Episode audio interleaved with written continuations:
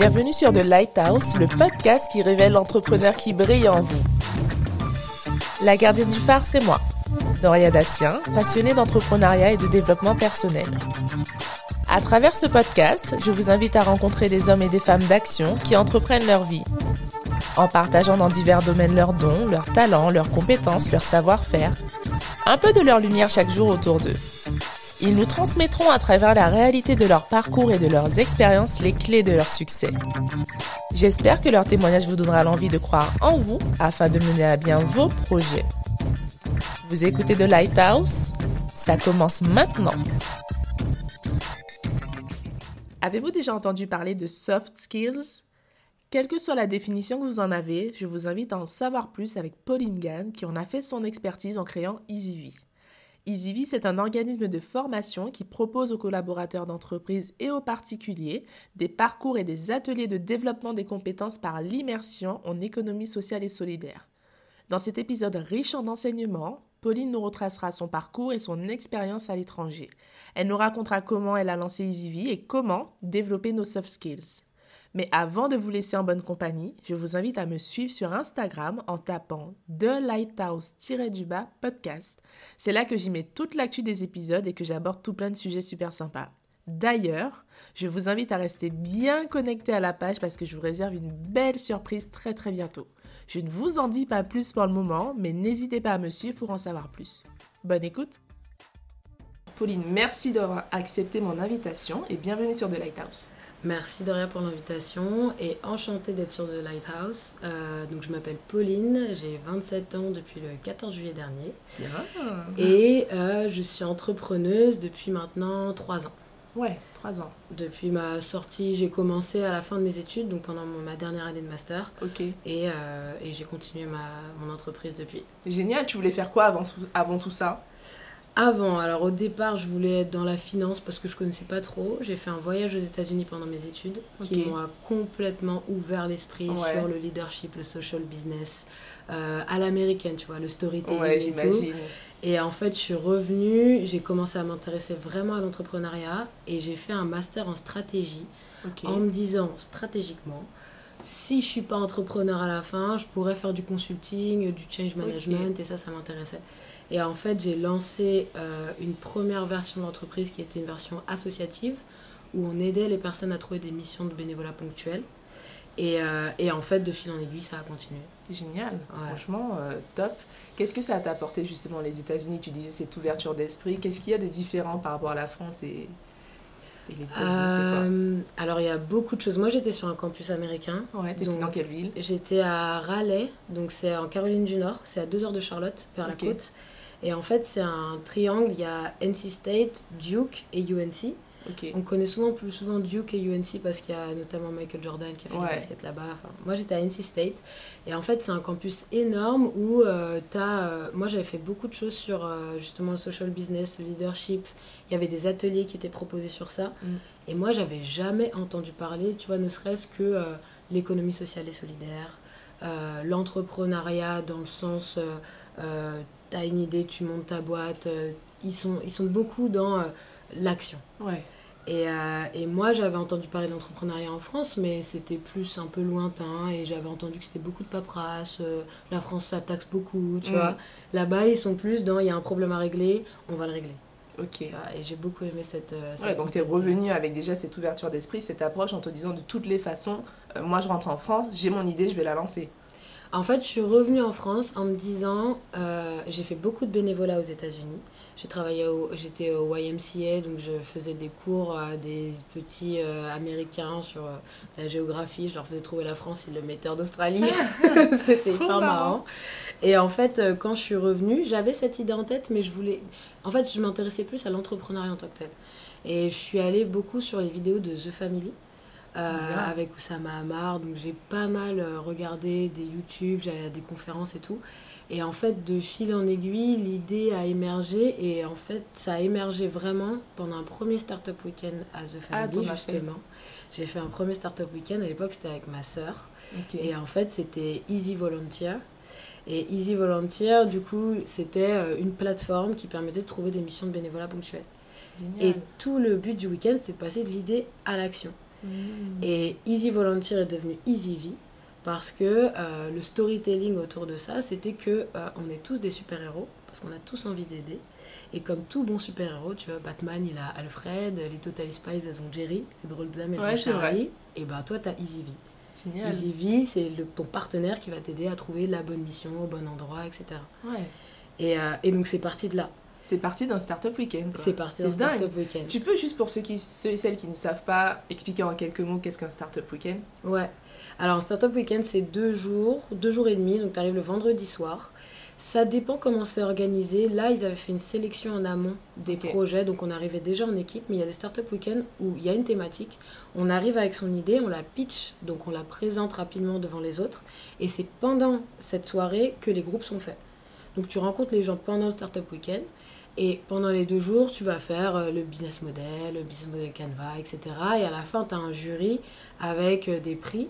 Et la plupart des gens qui remportent les Startup Weekends, souvent ils sont accompagnés pendant six mois. Ça. Et donc du coup, ça devient euh, des startups. Et, tu... et c'est comme ça que tu rencontres d'ailleurs tes futurs associés ou les personnes qui vont t'aider dans le projet. Quoi. Ok, donc Easy Volunteer, c'était le projet de départ. Voilà. Et ça s'est transformé à quel moment? Qu'est-ce qui s'est passé après le Startup Weekend du coup? Alors, après le Startup Weekend, on a fait les premières missions. On a commencé à faire vraiment du bénévolat. Et je suis. Du coup, là, on est en juillet 2017. Moi, j'ai fini ma césure euh, que j'ai fait dans un cabinet de conseil à Paris. Je rentre en Master 2 en stratégie. C'était en alternance? Euh, Non, en fait, ce que j'ai fait, c'est que j'ai fait euh, L3, M1, premier semestre, j'étais à l'école aux États-Unis. Ensuite, je suis partie six mois en Allemagne où j'ai bossé en tant que business développeur. Après, j'ai fait un an de consulting à Paris. Et après, je suis rentrée en dernière année, hmm. pas en alternance. D'accord. Et en fait, c'est exactement pour ça que je, que je me suis dit, mais qu'est-ce que je vais faire? Ça fait un an et demi que je travaille. Qu'est-ce que je vais faire avec 15 euh, heures de cours par semaine? Je vais m'ennuyer à mort. Du coup, je me suis dit, bah, c'est le moment où j'ai du temps, où on ne me demande rien d'autre que de bah, d'étudier. Hmm. Donc, je vais, lancer le, je vais lancer le projet. Et donc, on a fait les premières missions de bénévolat, etc. Les bénévoles commençaient à s'inscrire. J'utilisais Meetup parce que je me suis toujours dit, je suis pas développeuse et j'ai pas envie de développer une plateforme qui va me prendre beaucoup de temps et de pour que finalement très peu de personnes utilisent les plateformes. Meetup, c'est une plateforme qui existe déjà, qui est très cool pour les gens qui veulent. Euh, alors, il y a de tout sur Meetup. Tu connais? Non. Meetup, c'est une plateforme, j'ai découvert ça aux États-Unis aussi. Tu arrives dans une nouvelle ville, tu vas sur Meetup, tu dis que tu veux, euh, toi, t'es intéressé par les after-work, ou boire un verre, ou parler en français, ou faire une sortie de jogging, ou ce que tu veux. Tu t'inscris en, centre d'intérêt et tu as des groupes. Et les groupes font des soirées. Par exemple, ce soir, tu as un after-work euh, sur les quais, ou euh, tu as... Génial. Et ça vraiment de tout. Et donc moi, j'ai fait un groupe sur Meetup qui s'appelle Trouve ta mission. Et donc tu t'inscrivais sur ce groupe, et moi, je te proposais des missions. Donc, tu avais juste à mmh. cliquer et tu y allais. C'est génial ça. Ouais. D'accord. Et, et donc, euh, ça, a commencé comme ça en fait. Exactement. Et après, quand je suis rentrée à l'école, j'ai commencé. Il y avait euh, un programme qui s'appelait Les Entrepreneuriales, qui est un programme pour les étudiants entrepreneurs. Ouais. Je suis rentrée dans ce programme et en fait, on a, à l'époque, on était trois. Et on a gagné euh, prix de l'innovation dans ce programme. Et après, de fil en aiguille, en fait, on a commencé à s'inscrire à pas mal de concours et j'en ai gagné pas mal. Euh, et le premier client que j'ai eu était à la suite d'un concours. D'accord.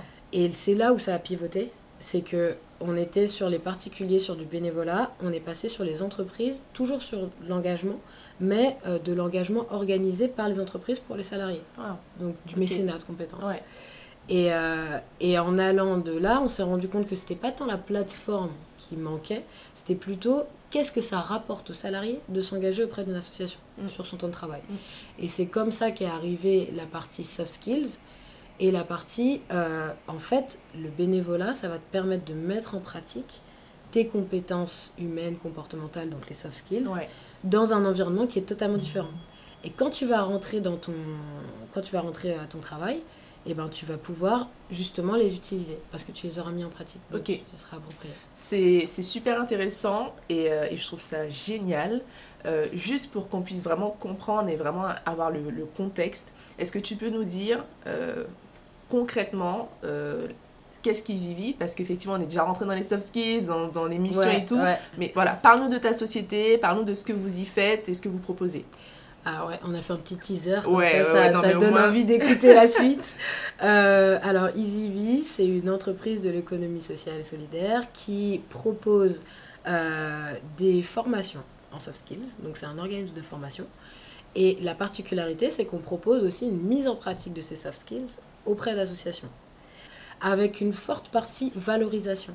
C'est-à-dire que pour toutes les personnes qui ont des parcours atypiques, qui n'ont pas forcément les diplômes et qui n'ont pas forcément du coup la confiance qui va avec le fait de- d'arriver devant un recruteur avec des diplômes, c'est de dire bah, on va reprendre ton parcours et on va mettre en avant ce que, ce que la vie t'a appris. Ok. Et le bénévolat, en fait, c'est une partie de ce que la vie t'apprend. Et après, tu as aussi, euh, quand tu fais euh, du sport, tu as aussi, euh, quand tu es en famille nombreuse, tu as aussi quand... voilà. L'apprentissage n'est pas restreint à l'école ou le travail. Ok. Avant de, de rentrer dans les use cases de justement de, de ce que vous proposez, euh, tu parles beaucoup de soft skills, qui Ouais. est votre, votre compétence que vous mettez Ouais. en avant. Tu peux nous expliquer ce que c'est? Alors, les définition soft skills, des ma skills. définition des soft skills, pour moi, c'est euh, c'est ce qui fait de nous des humains. C'est euh, tout ce qui va tourner autour de l'empathie, de la bienveillance, du leadership, de la communication, de la créativité.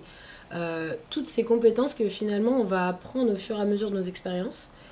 Euh, de plus en plus, et c'est ce que je fais, il y a des formations pour devenir un bon communicant, pour devenir un bon leader, etc. Mais il y a beaucoup de soft skills, type empathie, bienveillance.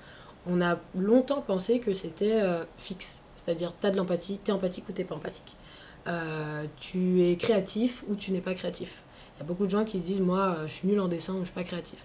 En fait, ça se développe. Tout ça, ça se développe.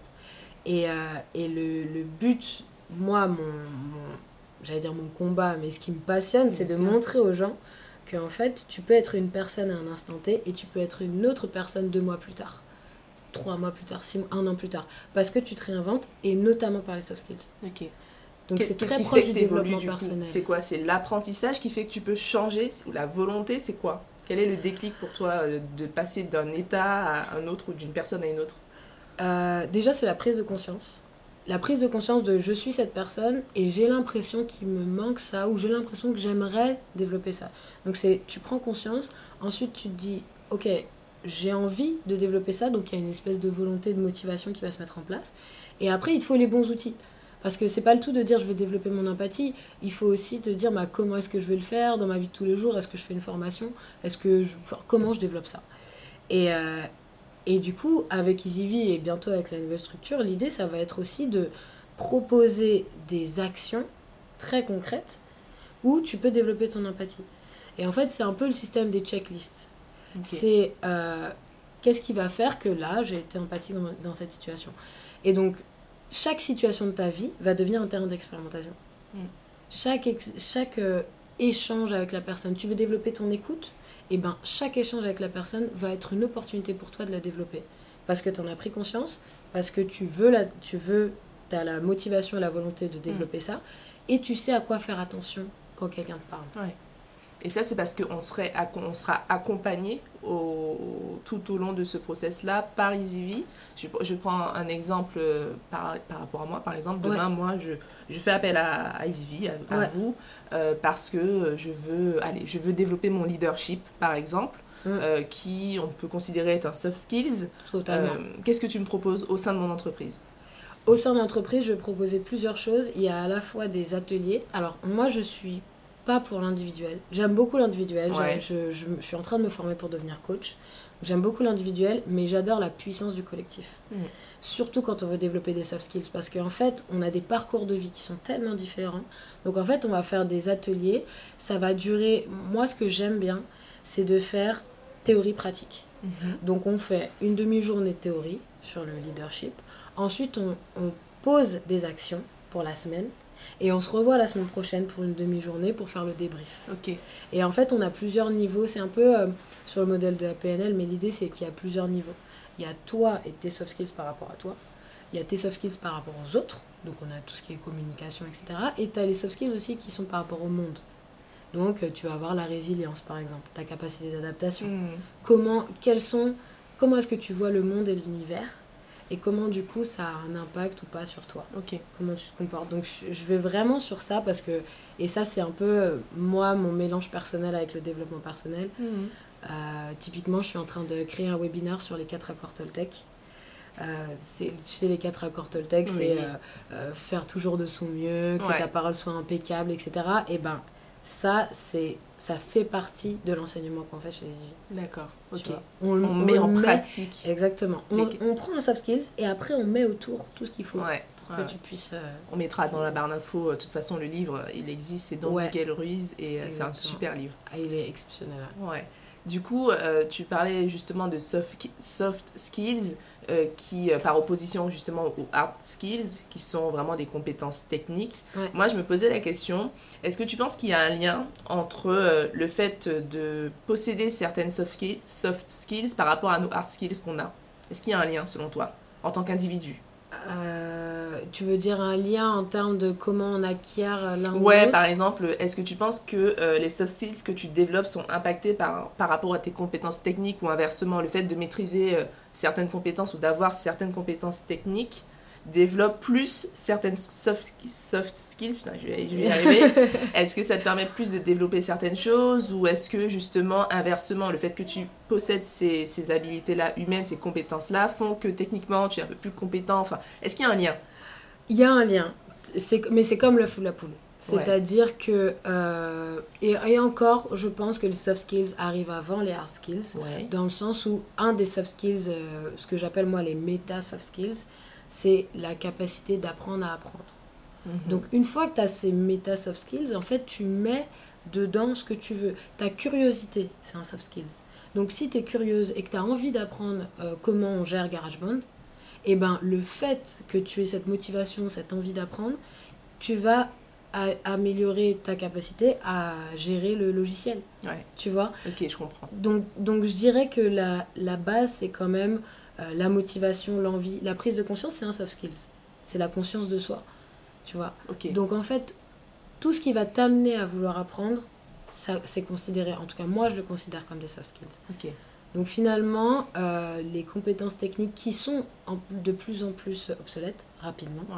Et c'est aussi ça qu'on dit aux entreprises, c'est que finalement, tu peux apprendre toutes les compétences techniques que tu veux à tes employés, si eux n'ont pas la motivation en interne et l'envie d'aller apprendre plus, de se développer, de, de gérer leur carrière, etc., eh ben, ils, resteront figés. Mm. Et à un moment, tu seras dépassé. Génial. Non, mais c'est super intéressant, ça donne envie d'en savoir plus. Euh, justement, les services que vous proposez chez EasyV, tu les proposes euh, directement à des entreprises ou si euh, une personne lambda est intéressée justement parce que, par tes formations, comment ça se passe? On va sur ton site?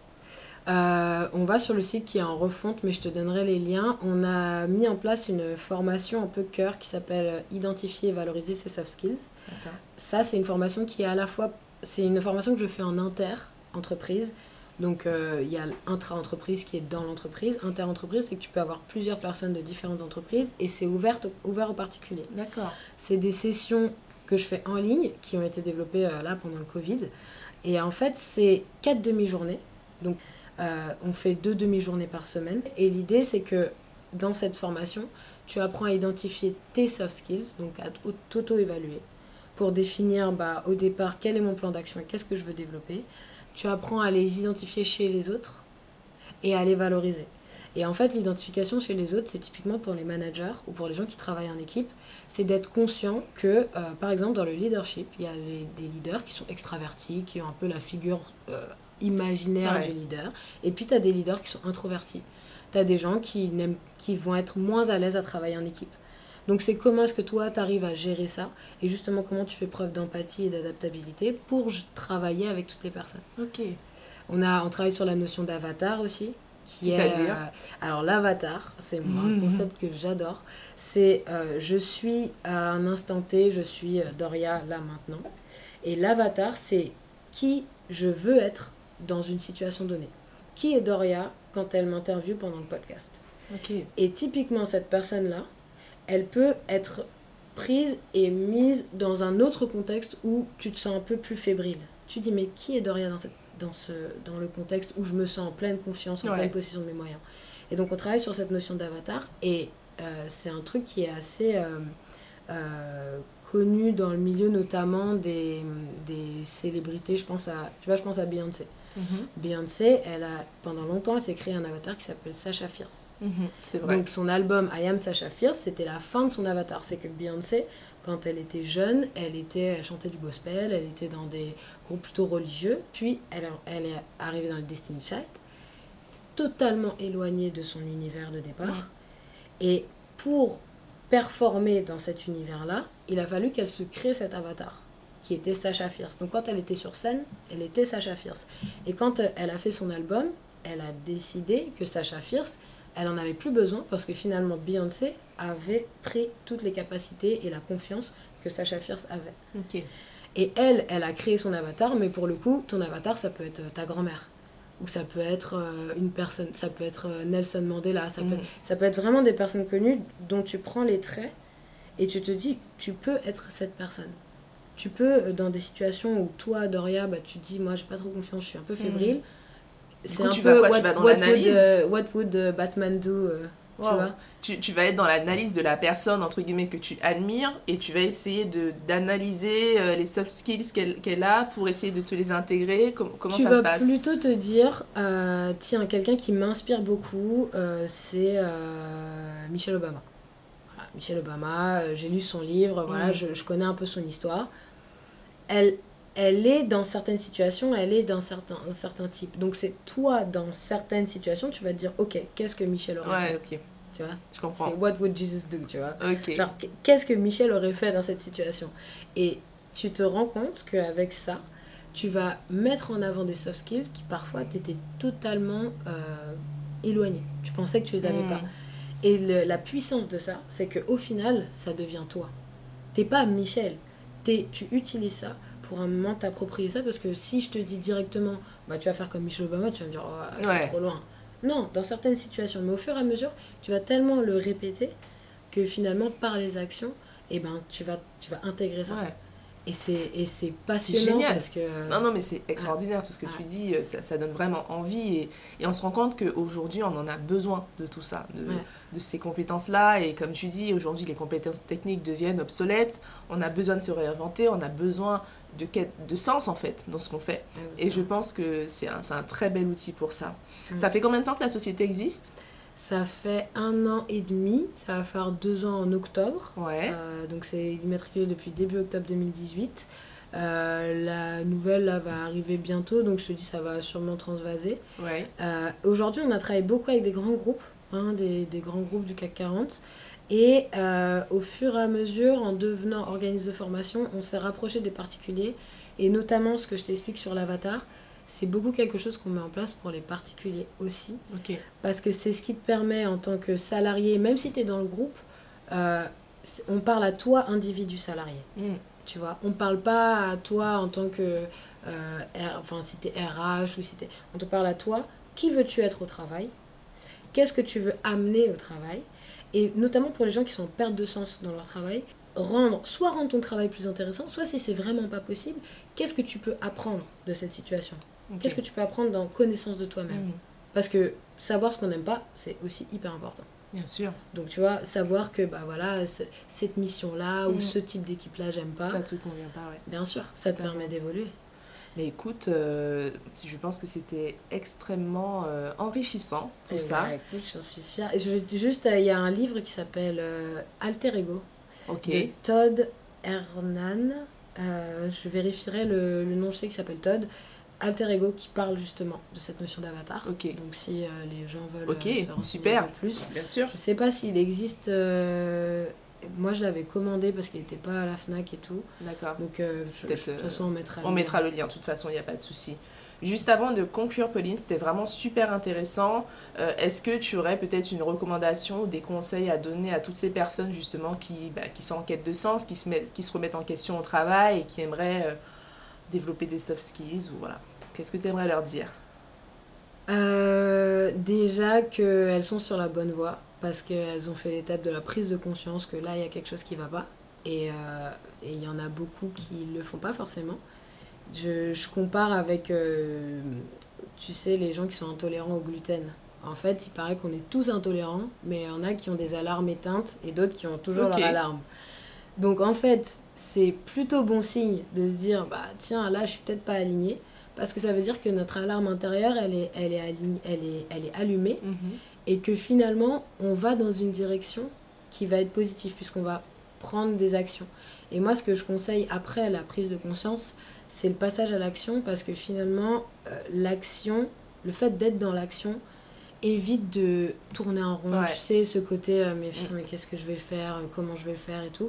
Le fait de faire des petits pas, d'aller à des conférences, euh, de lire des livres, Ouais. d'aller rencontrer des gens. Ça, de- c'est aussi du passage à l'action. Ah ouais, totalement. Ouais, parce que justement, j'allais te dire, ouais, mais les gens me disent souvent, ouais, mais tu dis, il faut passer à l'action, mais comment on passe à l'action? Ouais. Ça passe par là, en fait. Ça passe par aller à des conférences, ça passe par, euh, je vais prêcher pour ma paroisse, mais ça passe par se former Ouais. euh, à des choses qui nous passionnent, ça passe par euh, s'écouter aussi beaucoup plus. Parce que si on n'est pas aligné, c'est une bonne chose de le savoir, mais maintenant, ok, dans quelle direction on va aller Mm.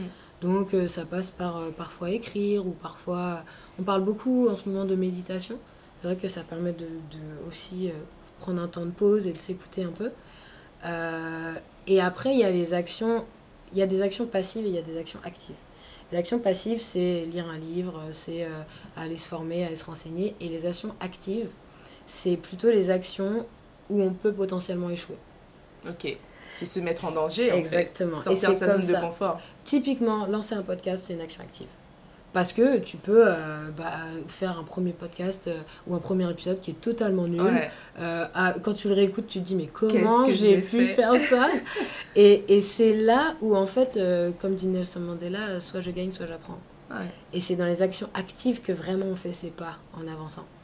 Donc c'est d'aller tester, euh, pourquoi pas, des métiers. Il y en a qui font du bénévolat d'ailleurs pour aller voir si par exemple euh, ils veulent devenir enseignants, ils vont euh, faire euh, français langue étrangère dans une association et ils voient si c'est ce qui leur, ce qui leur plaît, tu vois. Ça donne des idées. Il y a des choses, ouais, il y a des choses à faire. Et tu vois, la mise en pratique qu'on veut faire, c'est aussi ça. C'est de dire, ok, vous avez la théorie, mais nous, on est dans la mise en pratique, on est dans l'expérience. Mm. Qu'est-ce que vous allez faire concrètement demain? C'est quoi vos premiers petits pas? Super. Tu vois Super. Et ça te met en. Et après, c'est la pierre qui roule. Ouais, trop bien. Ben, en tout euh, cas, merci beaucoup, Pauline. On a appris énormément de choses. On aurait pu encore rester avec toi. Donc, si ça se trouve, on fera encore d'autres épisodes à l'avenir. Mais en tout cas, voilà, j'ai vraiment pris plaisir à, à- à enregistrer cet épisode avec toi, à échanger avec toi. On mettra toutes tes informations, ton site internet, les recommandations de livres aussi que tu nous as transmises euh, sur, en barre d'infos. Et euh, encore merci, et je te dis bonne continuation et à la prochaine. Et ben, merci à toi, Doria, et bonne continuation pour The Lighthouse. Merci beaucoup.